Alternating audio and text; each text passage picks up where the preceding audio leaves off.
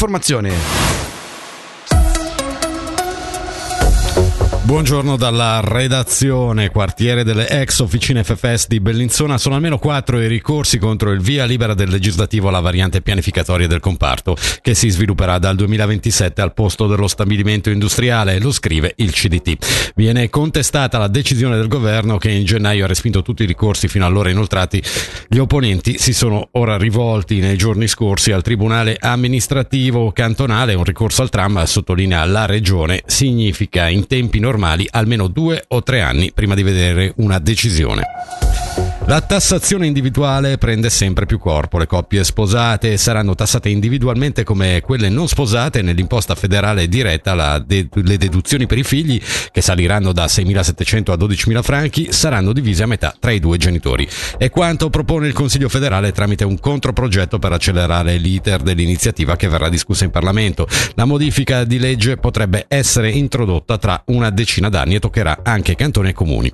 Sentiamo il consigliere nazionale PLR per il Ticino, Alex Farinelli. Ci sono due aspetti da chiarire. Uno, c'è chiaramente una questione amministrativa. Se si vuole andare in questa direzione vuol dire che ci sarà un certo numero di dichiarazioni fiscali in più, non il doppio, perché oggi tutte le persone che sono single o che vivono in una coppia in concubinato fanno già una dichiarazione individuale. L'altro aspetto chiaramente la messa in pratica, qui il Parlamento dovrà ancora determinarsi, però è ovvio che potrebbe esserci un minore introito fiscale, a un certo momento si parlava a livello federale di circa un miliardo in meno, che però vuol dire un miliardo in più che resta nelle tasche delle, delle cittadine e dei cittadini.